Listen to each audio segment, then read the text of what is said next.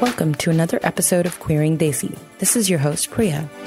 This week, I had the pleasure of talking to Aruna Rao, who is the mother of a queer young adult and the founder of an organization called Desi Rainbow Parents and Allies. The organization was born out of the need that Aruna saw for community support among South Asian parents who have LGBTQI children. And I hope that this episode and this conversation is something that will resonate with both you and maybe your parents and families as well. It was definitely enlightening for me to realize what it was like to have community, both for us in the LGBTQI community, but also for our parents and families.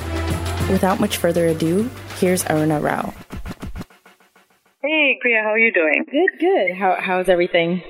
It's good. It's good so far, you know. But how are you? How's everything going with you? Things are good. Things are good. Um, you know, just trying to start this new project. Um, and so it's exciting. It's an exciting time and I thank you for um agreeing to like be on it. Absolutely. No, it sounds fabulous. I mean, it's such a such a needed thing, and I'm so glad that you're doing it. Yeah, thank you. And I mean, I think it, you're right. I mean, it's a needed thing. I think my vessel of doing this now is, you know, we've some people have written about our stories, but I think kind of hearing stories and hearing from people in the community is a good way to kind of get those stories out there.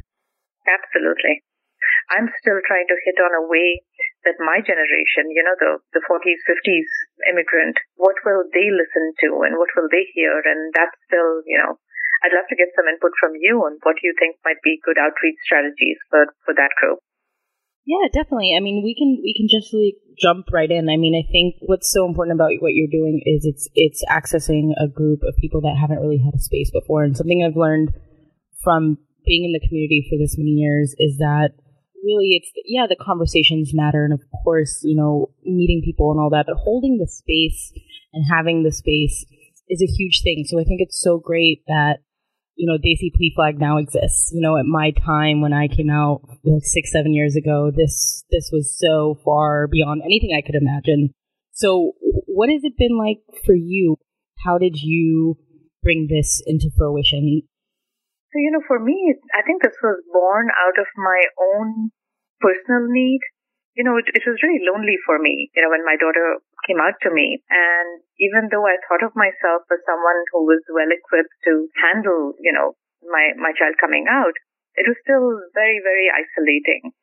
And so when I started looking around for support and I realized all the support that was available was really not for people of my ethnicity or race or, you know, frankly, there was almost nothing for, for brown people.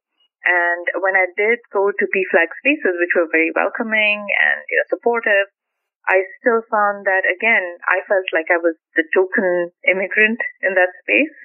And so it was a little bit like, you know, like where is it? Because I knew there were parents who were supportive. It wasn't that there wasn't, you know, there were nobody out, out there like me, but I just couldn't find them that easily. And, you know, and the more I started exploring, the more I realized that, you know, there were plenty of, especially the Desi adults in the community, like around the country and, of course, outside the country who had very supportive families. It's just that nobody had really kind of organized into a group.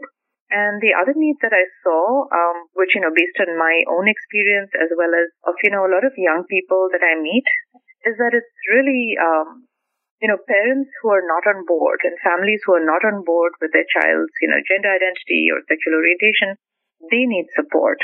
So it's one thing if you are willing to sort of, you know, understand and, and work with your child to, to kind of try and support them.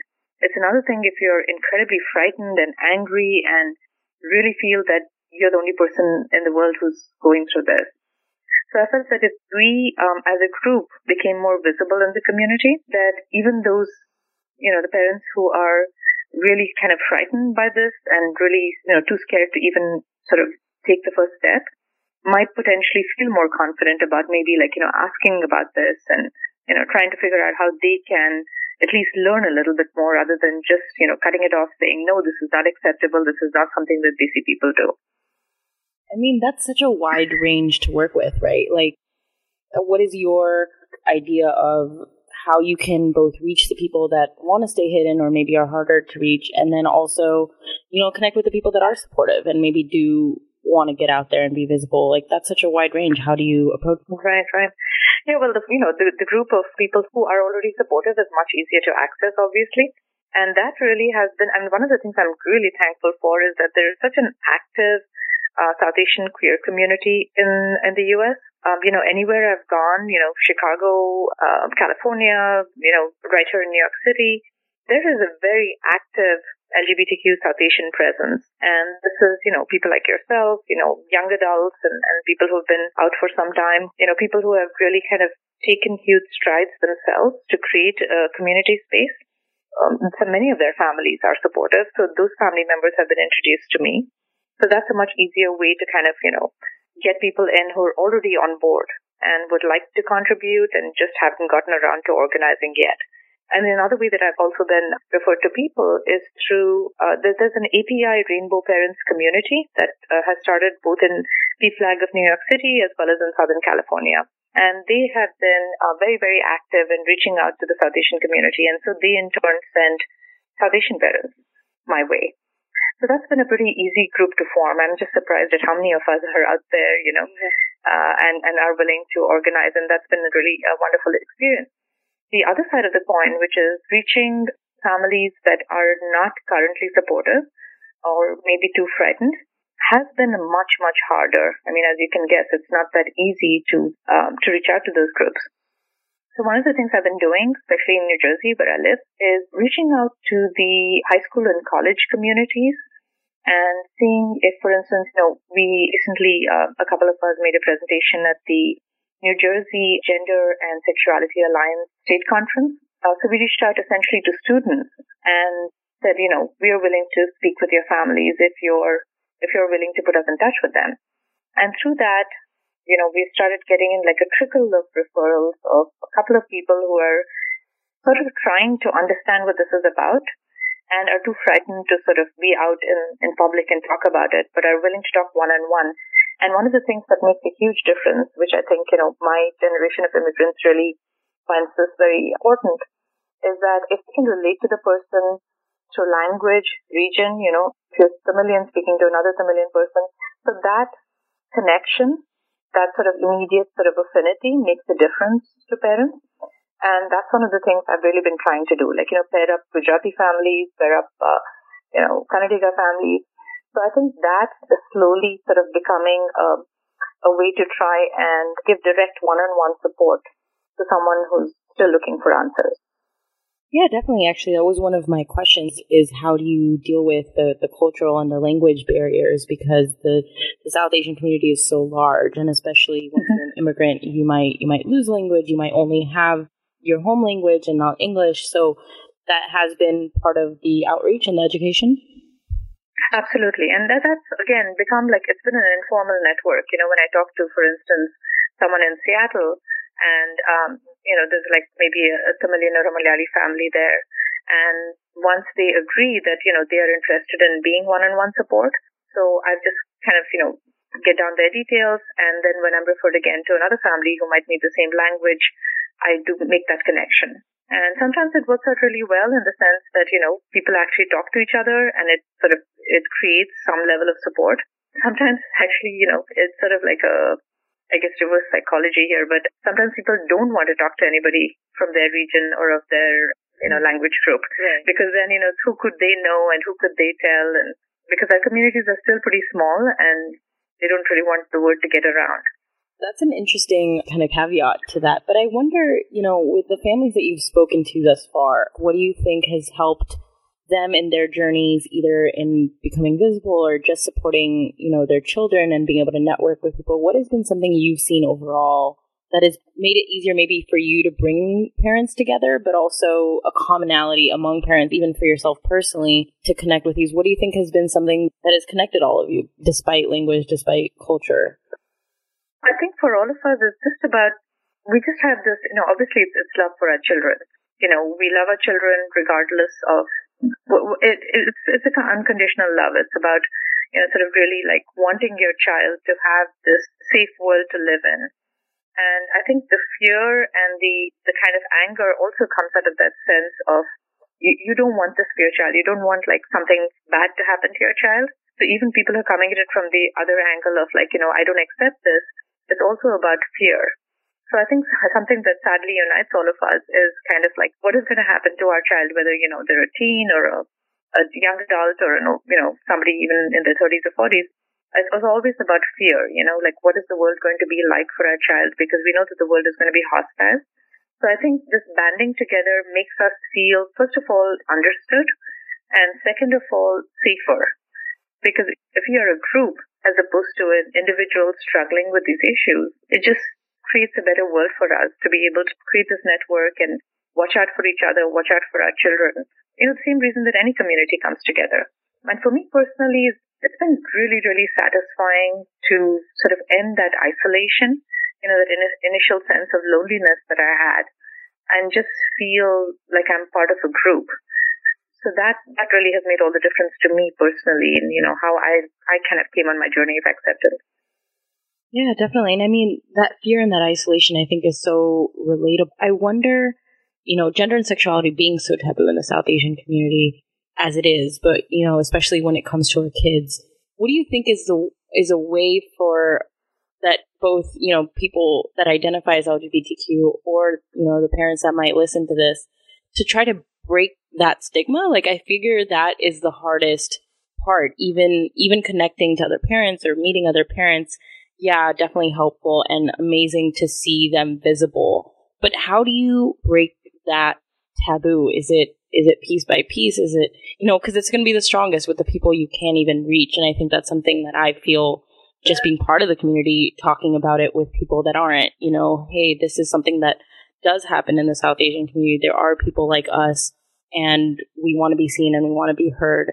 How do you kind of begin to break that for for the older generation or for the you know that immigrant generation that is even more that it's even more taboo for them? Right and that if i had the answer to that i would be very very lucky. And and to me it's really been the piece by piece approach you know? So if if i'm there and there's someone else like me there so then that's the two of us right and one of the things that I think is really crucial here is, you know, many times we kind of like live in this echo chamber where we're talking to people who are similarly liberal. So one of the things that is on my wish list, and I'm really like looking for the time and the capacity to organize this, is to take the kind of panel that I guess, uh, you know, I remember uh, taking to the SAALT conference back in April last year, taking a panel of people with lived experience of either being LGBTQI or, you know, being family members and taking it into spaces like temples and mosques and gurdwaras and sort of, you know, going where the community is. So I think that really will make a difference. If we go into our faith-based spaces and take this message, I think that will really sort of create a lot of more linkages and a way to sort of like, you know, get people to say, okay, this is us, just like, you know, people who look slightly different or speak slightly different are still part of our community, so are queer people part of our community. So that really, I think, would be the key, making that link between, you know, religious spaces and community spaces that are really not usually open to this. You know, for instance, there are so many organizations that are international in scope that are really based around, like, for instance, language or region. You know, there's Gujarati organizations, Kannadiga organizations, and they have these massive events uh, where there is a focus sometimes on things like health, for instance. So why not a focus on the LGBTQI experience? So that's really my dream to see if I can get into these community organizations. And since, you know, I mean, look, as I build this group slowly, we do have representatives from just about everywhere, like every region in South Asia. So being able to take that on the road, I think would be a really wonderful way to bring that message to the grassroots. That's amazing to hear that you have people from so many communities. I think just hearing that itself is something that feels validating and affirmative to know that communities across the South Asian network are are coming together and and have parents that want to be visible. I think like that is a struggle. Like you said, is is reaching the people that may know or may be supportive, but also don't want to talk about it. But I also wonder what is your experience for South Asian parents I mean, family acceptance is so general and so vague as a term. What do you think that, like, the core of it, if you had to be like, this is something that we have to either help people understand or help people break down, like, how can families even approach that or how, what has helped for the families that you have been in touch with to be able to start that process of acceptance? Is there is there any kind of I don't know a step a, a process, right? Right. Yeah. You know what? So I think my process really was about going back to how I was raised.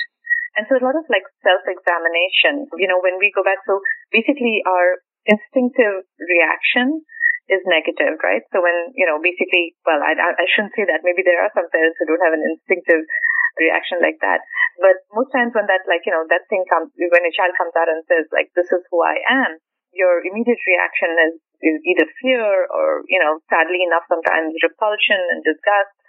And so when we when I kind of like started looking back at, you know, how I was raised and what I was told about, you know, this is sexuality, this is gender, and then kind of trying to bring it up to where I am now and what my child is saying to me.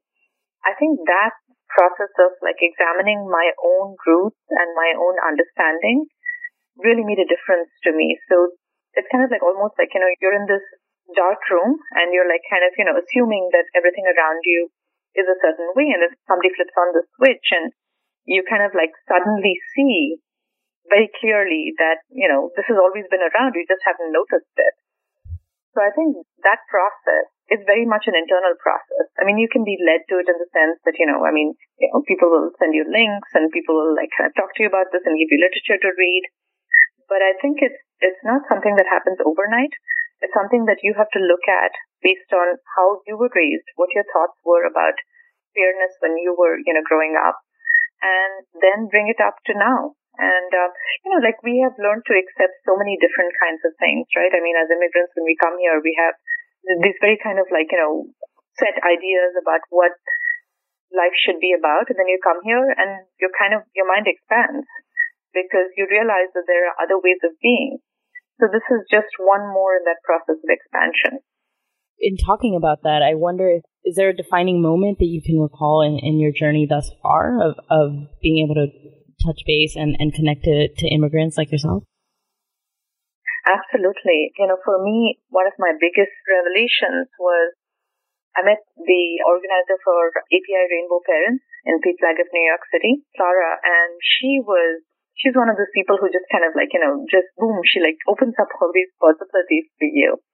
And meeting her and just sort of like hearing from her just made a profound difference in my understanding of what it means, you know, to be API and LGBTQI in this country.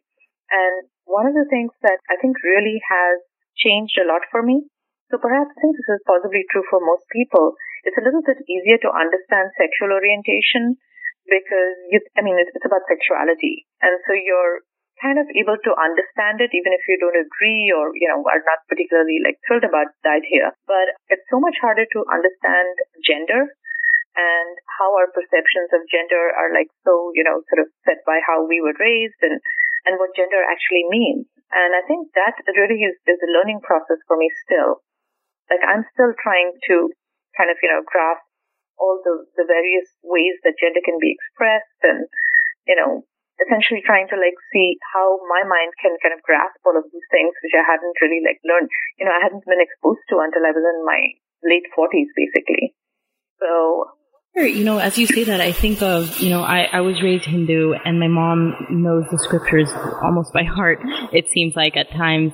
I wonder, you know, it, for certain parents, if they're Hindu, if they identify as Hindu, some kind of like actual scriptures or things like that where gender was fluid or was portrayed as such. You know, I wonder for some parents if something super logical like that, where, you know, this is part of our mythology, maybe that'll help us understand it. I wonder if that makes a difference for some parents too. Yeah, you know, I kind of wonder about that myself. So, you know, I was raised Hindu and I was you know, most most of what I learned anyway came from um, Amar Chitra Kathas and, you know, comic mm-hmm. books. And when I look at that, and my mother was always very observant, and that's where I learned, you know, whatever I, I did learn about basic Hinduism. But when I when I think back to some of those stories that I was raised on, and there's such um, an ease about you know gender. Like for instance, you know that that story about Vishnu becoming Mohini, and sort of you know this like easy kind of like transition that happens in these stories and there is no associations that are negative around that. And then of course there's, you know, the various stories from the Mahabharata where again, gender uh, and sometimes even sexuality is kind of like, you know, treated as just like in a very matter of fact way. I, I kind of like, I don't know, I mean, to me, like it sort of seems like that's always held as separate from your personal experience. Like, you know, mythology is mythology, but your personal experiences. And so, for instance, when I think about my own personal experience as a child, right? So I was raised on those stories, but what I did see that was different around me, for instance, when you see um, people from the hijra community, right, in India, and you as a child certainly notice the kind of sort of, you know, there's, there's many times there's so much like negative associations with that community. And so that's what you see in your immediate circles. And you think like, oh, okay, so that's not right. And that's what you notice more than you notice, you know, about mythological stories. So um, I'm reading actually right now this book by Devdutt Pattanaik, which is called Shikhandi and Other Tales They Don't Tell You. And it's really a collection of basically stories from Hindu mythology that are about queerness. And it's quite a revelation because when I'm reading some of these things and thinking, yes, of course, you know, these are things that I know very well and I never really like understood them in the context of this is a queer experience. So maybe that being something that connects for parents or is something that is like, oh wait, just reframing maybe something that is already known or already learned and being able to say, hey, this is, you know, this is something relatable or something that, that like in language they can understand or in a concept that, that, like you said, accessing, you know, their own learned histories of their childhoods and kind of repurposing that Absolutely. And I, I think that really should be done, you know, sort of even like to the extent of maybe like sort of writing like more children's stories that kind of emphasize this aspect of queerness in mythology. I think that really would be a, a great way to sort of just change perspectives right from the beginning. Yeah, definitely. Definitely. And I know, I mean, I asked you personally for advice as well, and I know everyone's journey is different, but if you could, in a nutshell, give a few words to either people that might be questioning, you know, reaching out to their families or or family members that are listening that don't know how to to in response reach out to their kids. What is something just generally that you would say besides of course to look you up and, and connect with you? What if you could offer some words of, of strength or advice, what would they be? For parents, I would say, you know, just many times, you know, we have this immediate response that's really related to how we are feeling, right? It's this immediate, like, kind of visceral reaction of, and this is what I feel and this is what I think, and I know I love you, but I really have to say that I think this is really not right. You know, stop. Stop there. Because when you're talking to your child, things can't be unsaid. So I would say before you respond, just give yourself time because that immediate response can color, you know, all the things that happen in that relationship from then on. So even though it may be difficult for you to hear, I think the first thing is to just like listen, listen and then kind of process and then come out and speak to your child, especially if it's an adult child, you know, that immediate reaction is not going to be helpful. So that would be one piece of advice definitely to the parent. And, you know, very similarly to the child, you know, because you're kind of approaching your parent in this you know, you're sort of full of fear and you're longing for acceptance. And don't let that immediate reaction kind of drive you away. Because I think families have, you know, especially our Desi families, there's such love that I think we can kind of go beyond that, that initial sort of fear and sort of, you know, this, this is awful, I can't handle this, to place of, of, you know, mutual sort of understanding. So I would just say the main thing is just both of you don't don't make that immediate reaction the basis of the rest of your relationship, and see where you can go from there. And because it's possible, everything takes time. It's possible to get to a place where you both understand each other. Yeah, definitely. I mean, I think that's so well said. I have one last question for you. You professionally work in mental health as well. I wonder, you know, the work you're doing for like Desi PFLAG and also the mental health outreach and, and advocacy, has there been kind of an overlap for you? Have you seen any kind of either needs of the, of the similar kind in the same kind of communities or access or being able to talk about those things? Do you think that there's a connection to mental health within family acceptance for Desi LGBTQ people? Is definitely a connection. And sadly enough, this is something that, you know, I think we see too often in mental health. You know, this, this whole overwhelming social rejection, family rejection, all these rejections take a toll on the person and their ability to kind of navigate the world. So I think there are far too many people who are dealing with depression and like, you know, a real inability to function well in their life because of the social and family rejection. And there's a very direct link there. I see that all the time and it's really, you know, I really wish I didn't see it. And I think if the world changed for queer people, the incidence of mental health issues and risks that occur would definitely decline. If people are received with love and acceptance, you know, most of these these kind of mental health issues would not occur. So I that's one of actually one of the first things I say to many parents. Are you willing to put your child at risk? I mean, you realize the impact of rejection, especially on a younger person? And, you know, just think about that before you make that, that kind of, you know, statement that, that you think you want to make. So yeah, mental health is a big issue for the LGBTQI community. It continues to be not just for our Desi community, but, you know, in general. It needs to be addressed. And I think basically trying to remove social rejection will have a big impact on that.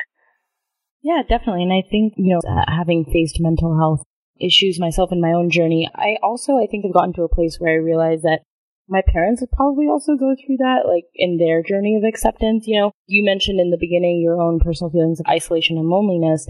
And I'm uh-huh. starting to get to that point where I'm like, oh yeah, you know, it's not just us that are yeah. part of the community they're going through. Our parents, in finding community and finding other parents that they can talk to, can ease some of their own mental health woes as well. Absolutely. And, you know, one of the things that I've heard, which is, you know, really kind of reflects this is that I remember a parent telling me that if they have the two children, you know, one is straight and one is queer, the extended family and friends will always ask about the straight one and the queer one is invisible. So there is no like question of like asking about them, you know, what's happening with them or their relationships. And so this parent said to me, like, you know, I feel like I'm being erased or my child is being erased because they all know that my child exists, but they're not asking about them. And I think that sense of, you know, feeling like you are losing, you know, your connection to your child plus your connection to your social group is very, very isolating for parents and families. And definitely, you know, there's, there's depression on the other side too. There's, you know, families who are dealing with that and trying to come to terms with their child's, um, you know, sexuality or gender identity. Yeah, definitely. And I think to come back to your point in the beginning, I've been thinking about as we've chatted, you know, outreach for people of my parents' generation, you know, now connecting with them in a different way than I did when I came out many years ago. I don't know if there's one easy answer to that, but I think that multi-pronged approach, like you're saying, in community spaces, you know, audio, visual, written word, performances, things like that. Like the more exposure we can get, I think the better. You know, people like my parents might, you know, my dad reads a newspaper every day. You know, he might see something in the newspaper or something on like an Indian TV show where they do, you know, they mention a queer person or a trans person. But I think there's no easy answer. I think for our generation, you know, it's always a go to of like social media and things like that. I think for a different generation, it's kind of all of the above. I mean, the more the better. And I think above all is something you're already doing, which is in person and by phone, you know, hearing each other's voice and, and the language and being able to connect in that way. Absolutely. I think all of these things will make a difference and, and just, you know, getting to a critical mass. I mean, having more parents on board, having more siblings on board, you know, who all sort of are, are sort of interested in, in making this a better place for their loved one. I think that's really important. Yeah, definitely. And can you talk briefly about 2018, what might be upcoming? If people want to connect with you or see you, are there any events upcoming that, that they can connect with? Yeah, actually, one of the things that I'm going to be focusing on, I'm actually taking a, an extended trip to India in a little while, and I've actually connected with parent groups in India. And so one of the things I'm looking to do is bring in more of, you know, international groups. And we are planning, hopefully, a parents convening in the summer in July. And so we're hoping to get as many of the parent advocates together as possible and start doing speaker trainings so that we can actually put this, you know, the whole panels that go out into the community in action. So that's definitely going to be part of our plans for this year. And in addition, of course, we're trying to keep the monthly uh, phone support groups going, which really make a big difference because you know, when people call in, they don't necessarily need to identify themselves. They don't need to speak if they don't want to. They can just listen in. And that's like a good way to get into this understanding of, you know, what, what it means to be LGBTQI and what are the resources and what do you need to understand about your child. So those are all, you know, things that we definitely plan to do and just how to connect. I know you're on all the, the social media, and, but if you can just mention your social media and your email and any contact to be able to get in touch with you. Sure. We have a, an email, desirainbowparents at gmail.com. We have a Facebook page, also Desi Rainbow Parents and Allies. We have a WhatsApp group, also Desi Rainbow Parents and Allies. So we're trying to like find different ways to stay connected. But, you know, email, WhatsApp, Facebook, there's a Facebook group if you'd like to join us. All of these are, are ways to try and connect. Great. That's it for my questions. Is there anything else that you wanted to mention that we didn't get to talk about? Well, I think, you know, you did cover pretty much everything that I wanted to say, but I just wanted to kind of underline the fact that, you know, I'm doing this because of how much I love my child. And I know this definitely is something that so many other parents and families can relate to. So I think just the bottom line is coming from a place of love, even if you don't understand, and, you know, putting in the effort to keep that love uppermost as opposed to all the other things that kind of crowd around and prevent you from understanding. I think that's the most important thing for me. Absolutely. And expressing it in their own ways. I think my journey with my own parents and seeing parents in the community has been, you know, we're not white families that might be like, I love you and hug each other, but to understand the expressions of love for both the children and the parents, I think is something that has softened me in this journey to see like hey in their own ways being able to harness that love like you're saying for our child and and then expressing it in their own ways and knowing that the child hey can can pick up on that or this is what they need they need me to say it or they need me to show it in a certain way then that is an extension of that love absolutely absolutely you put it in very eloquently there thank you Thank you so much, Aruna, for coming on and telling us about um, Desi PFLAG. I'm so glad that you're doing what you're doing. There are no words to, to be able to thank you for that. No, no, thank you so much for you know giving our group this visibility, and I really hope that more people join us after listening to this. Yeah, I hope so too, and hopefully uh, this will help some people that need to hear our stories. I think it will, and thanks so much for for reaching out and doing this. Yeah, thank you, Aruna. Thank you for listening to the latest episode of Queering Desi. If you enjoyed this podcast, please be sure to rate and subscribe on iTunes to help us spread the word and make sure you get the latest episodes right to your phone every Wednesday. If you have any questions, comments, feedback, or know someone who should be featured on Queering Desi, please drop us an email. Thanks again for listening.